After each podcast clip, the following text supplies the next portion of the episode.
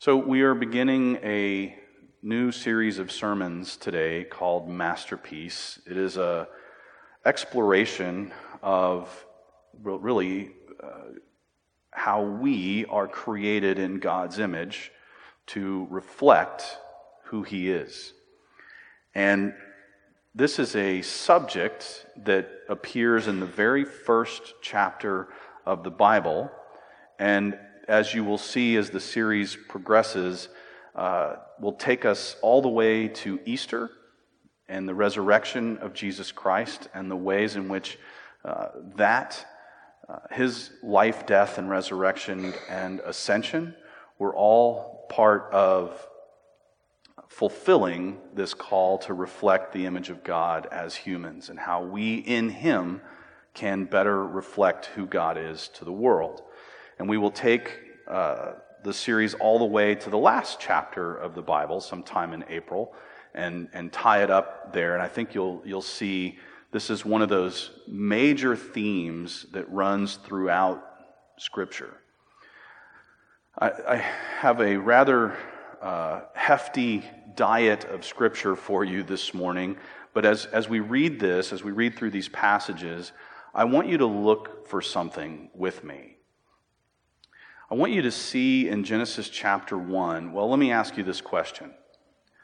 If, if a queen is on her throne and she says, Bring me some water, what happens next? She gets water, or somebody has a bad day. Uh, they're thrown to the pit of misery. Yes. Yeah, thank you, Carl.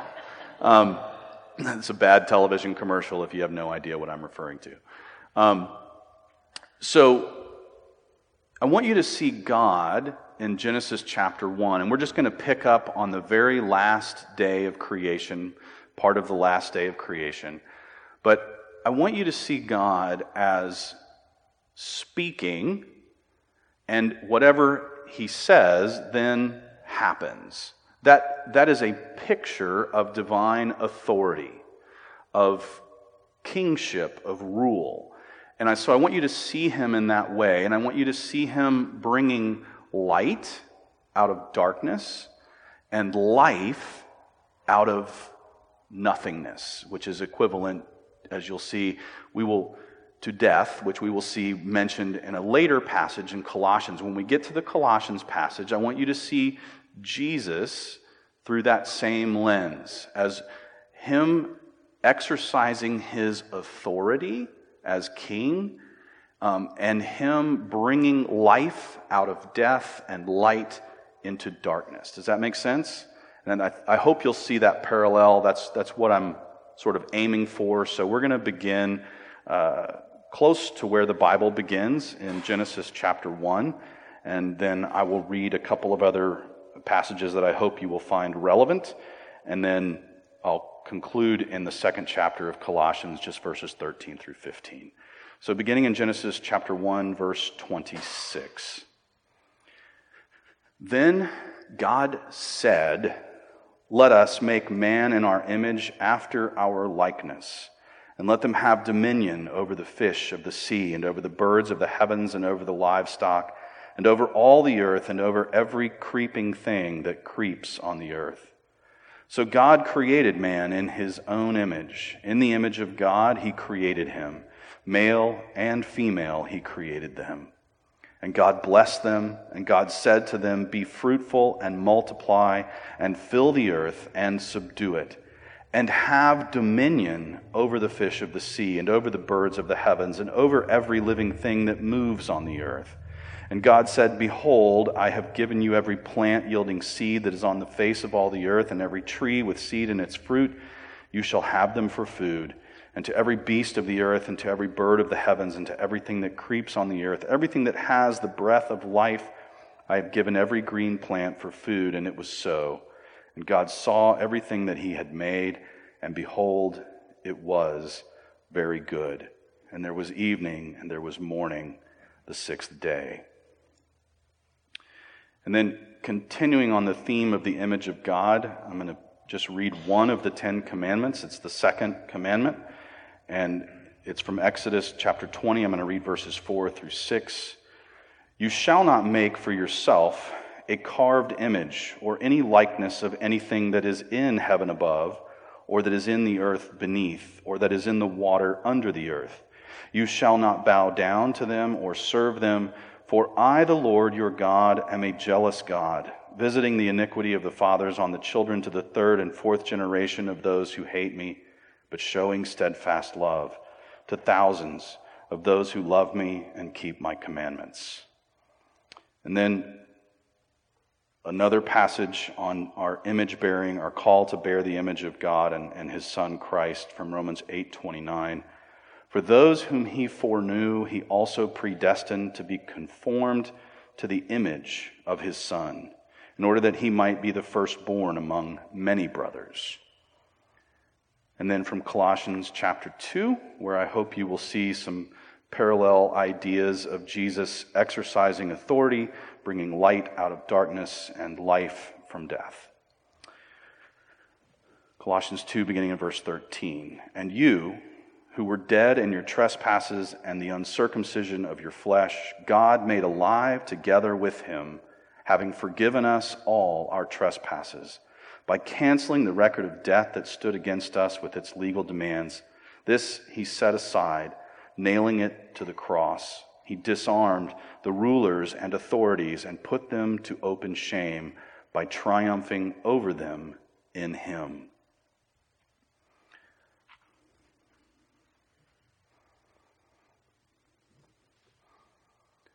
Why does every young boy or girl dream of being the king or the queen?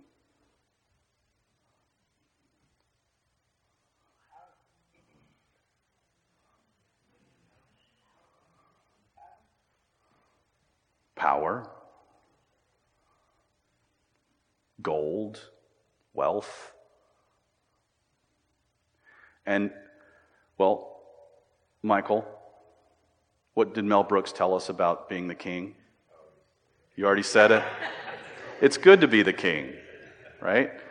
Another terrible movie, but, you know, in all the good ways. Um, it's good to be the king, to have the authority, to have the wealth, to have command of your surroundings and those who fill it, it would be great, we think. What's the other thing we know about giving human beings power and authority? It corrupts. There is no one who can handle it, not one. So there's this interesting phenomenon in Genesis chapter 1 that's, that's repeated throughout the, the development of this theme of the image of God in Scripture. It depicts God as king of the universe, in this case, of all of created order. And he speaks and his will comes about. Just like if, if someone were king or queen on their throne and they spoke, their will would be brought about if it was humanly possible. And then, strangely, God turns at the end of this exhibition of his authority and says, I am giving each one of you that authority the authority to be like me in the sense that you are called to be creative, to exercise God's power on behalf of what is right and good in this world. Each of us has a calling in this. We were created in the image of God to reflect something to the world about who God is. And part of bearing that image is that authority that he gives to his creation to act, to move, to be redemptive in the way we live. And you see this, you see this develop all around you, right?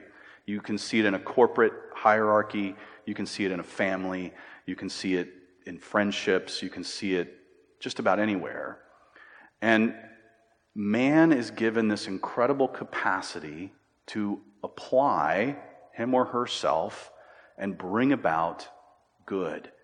Probably the best metaphor for that is, is one that comes up in the next chapter of the Bible after Genesis chapter 1, but it's a garden. Uh, I had a friend when I lived in St. Louis. St. Louis has a large German population, and his parents were first were immigrants from Germany after World War II uh, to St. Louis, and his dad's backyard was literally one of the most amazing places I've ever seen. And he would come home from work and he would spend one or two hours in his backyard and he would literally, it was a little bit like, dude, seriously? But he would get down and clip pieces of grass with scissors just to make the edge correct. And he, he would mow his grass like anybody else, but then he'd come back. And so every plant was, in, was placed in, with intentionality and it complemented the ones next to it. And it was just, it was an incredible peace giving place.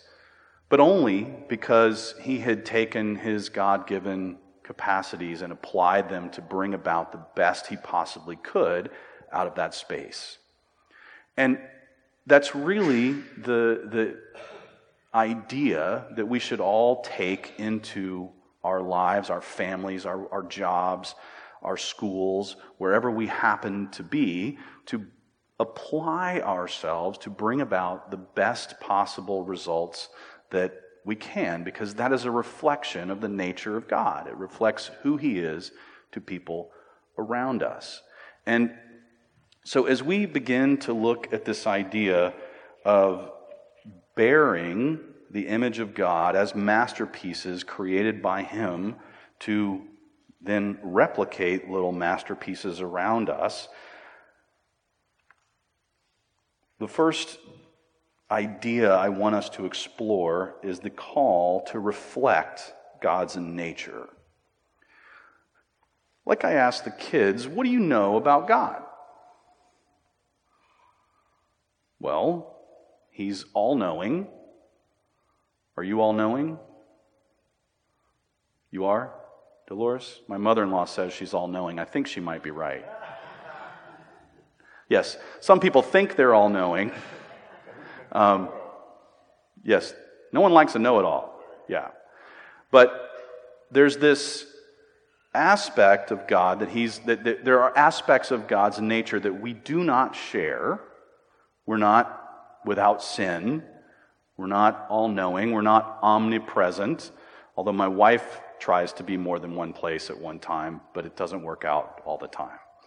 Um, but then there is a long, beautiful list of attributes that we do share with God that He is loving, that He is forgiving, that He is intelligent and caring and thoughtful, that He remembers what matters, that he is compassionate and kind.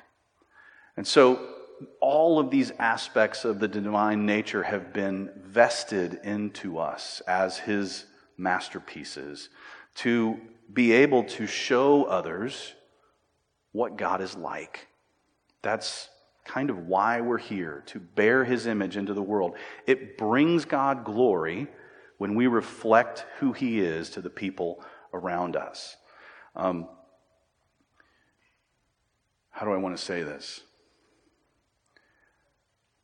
I don't always do this well. My wife is in with the kids today, I think, so uh, she's not here to scream amen. Um, but this is our calling. Thank you. Cheryl's stepping in on behalf of her sister, uh, her soul sister. Um, this is what we are called to do to reflect the nature of God through the way we live so that others can see better who God is and how he, he relates to them. So,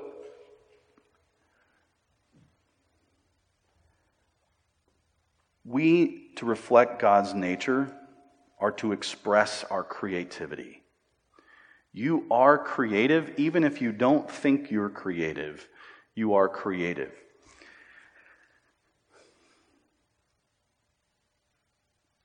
God, when he, when he created, he wasn't just throwing paint all over the canvas of the universe.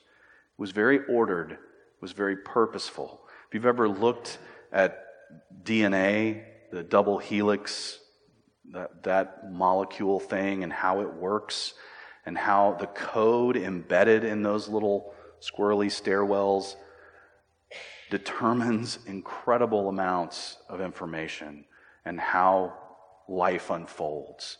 So if you're highly administrative and you think of yourself as boring, you're actually reflecting one of the very important aspects of creation, of creativity, order.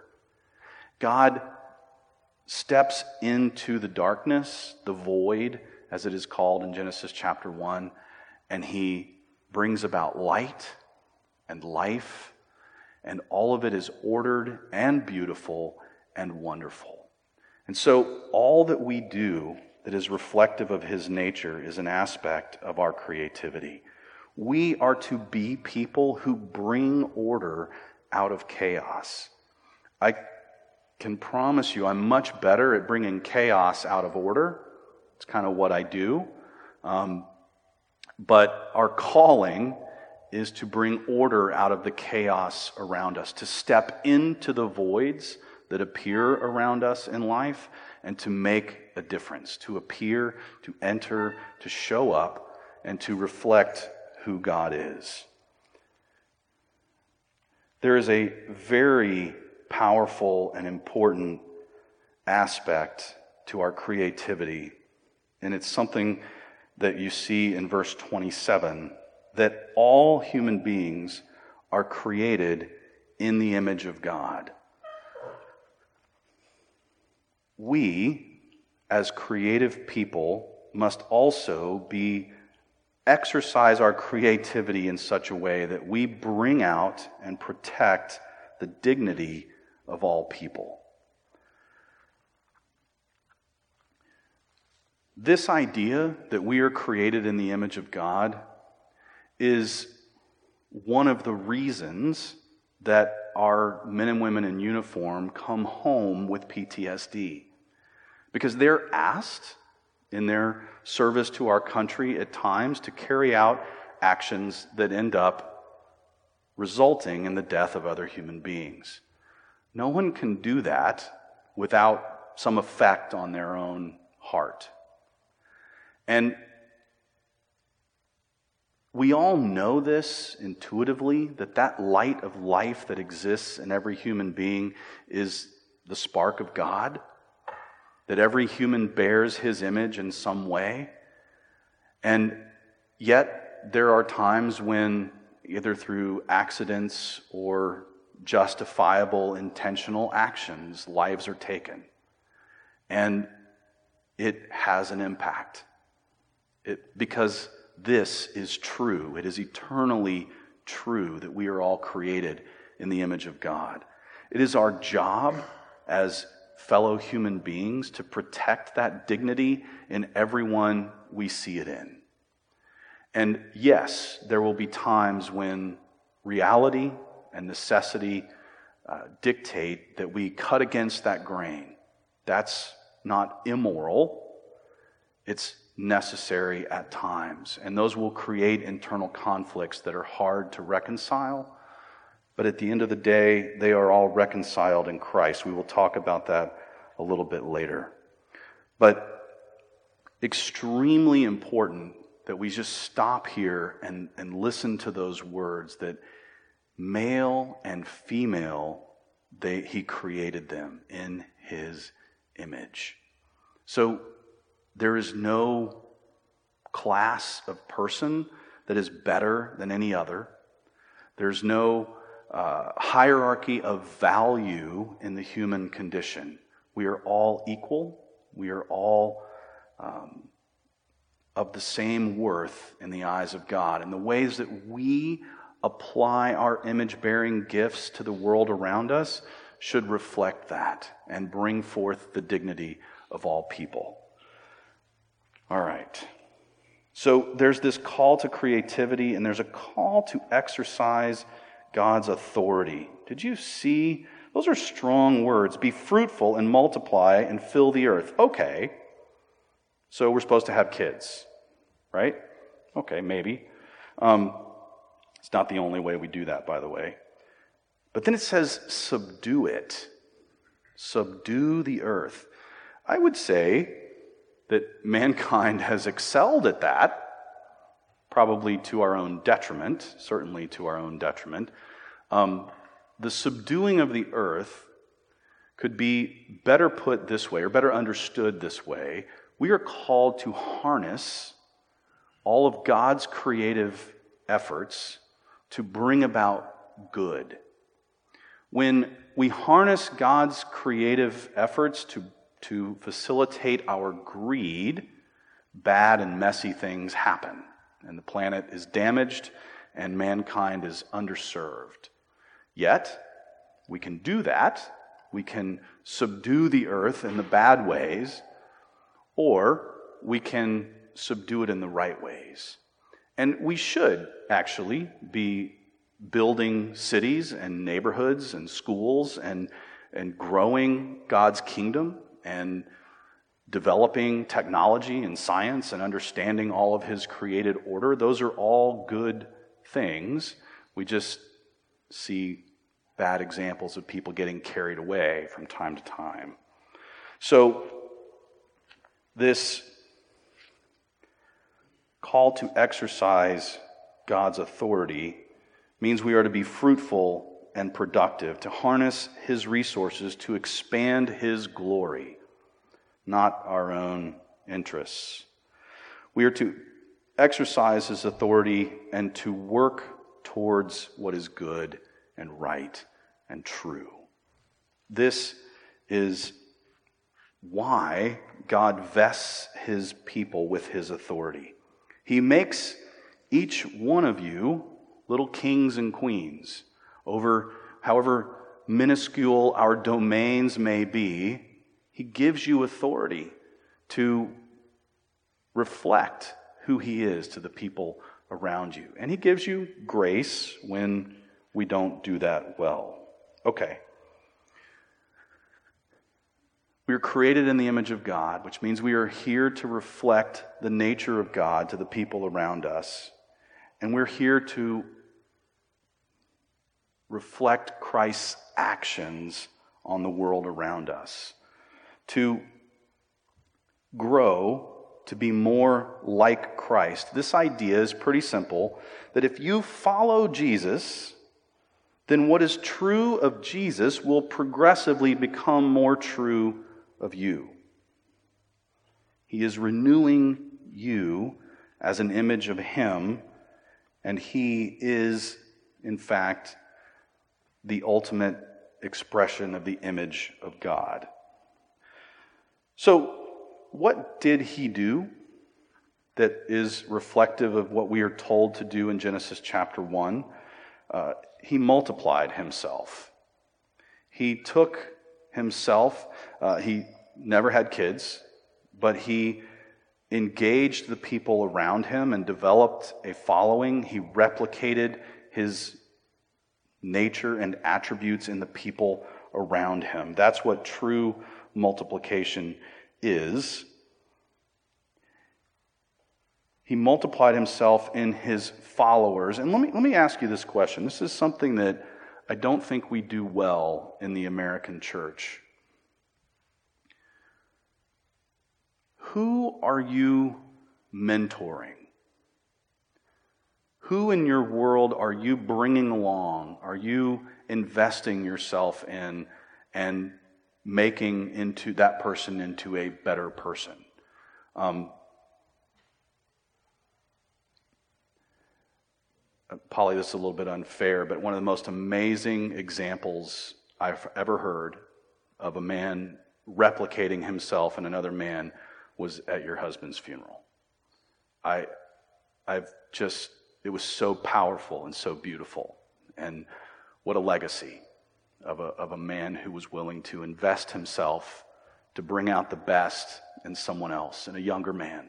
And um, we all should be looking around us at the people that God wants us to invest ourselves in, to be uh, nurturing of their faith, to develop in them these attributes of God that we are, in fact, trying to develop within ourselves. Jesus multiplied himself and his followers and in his church, that is, in the, the spreading of his good news. That's still going on, believe it or not. This simple action of extending the good news of saving faith through Jesus Christ, it hasn't stopped.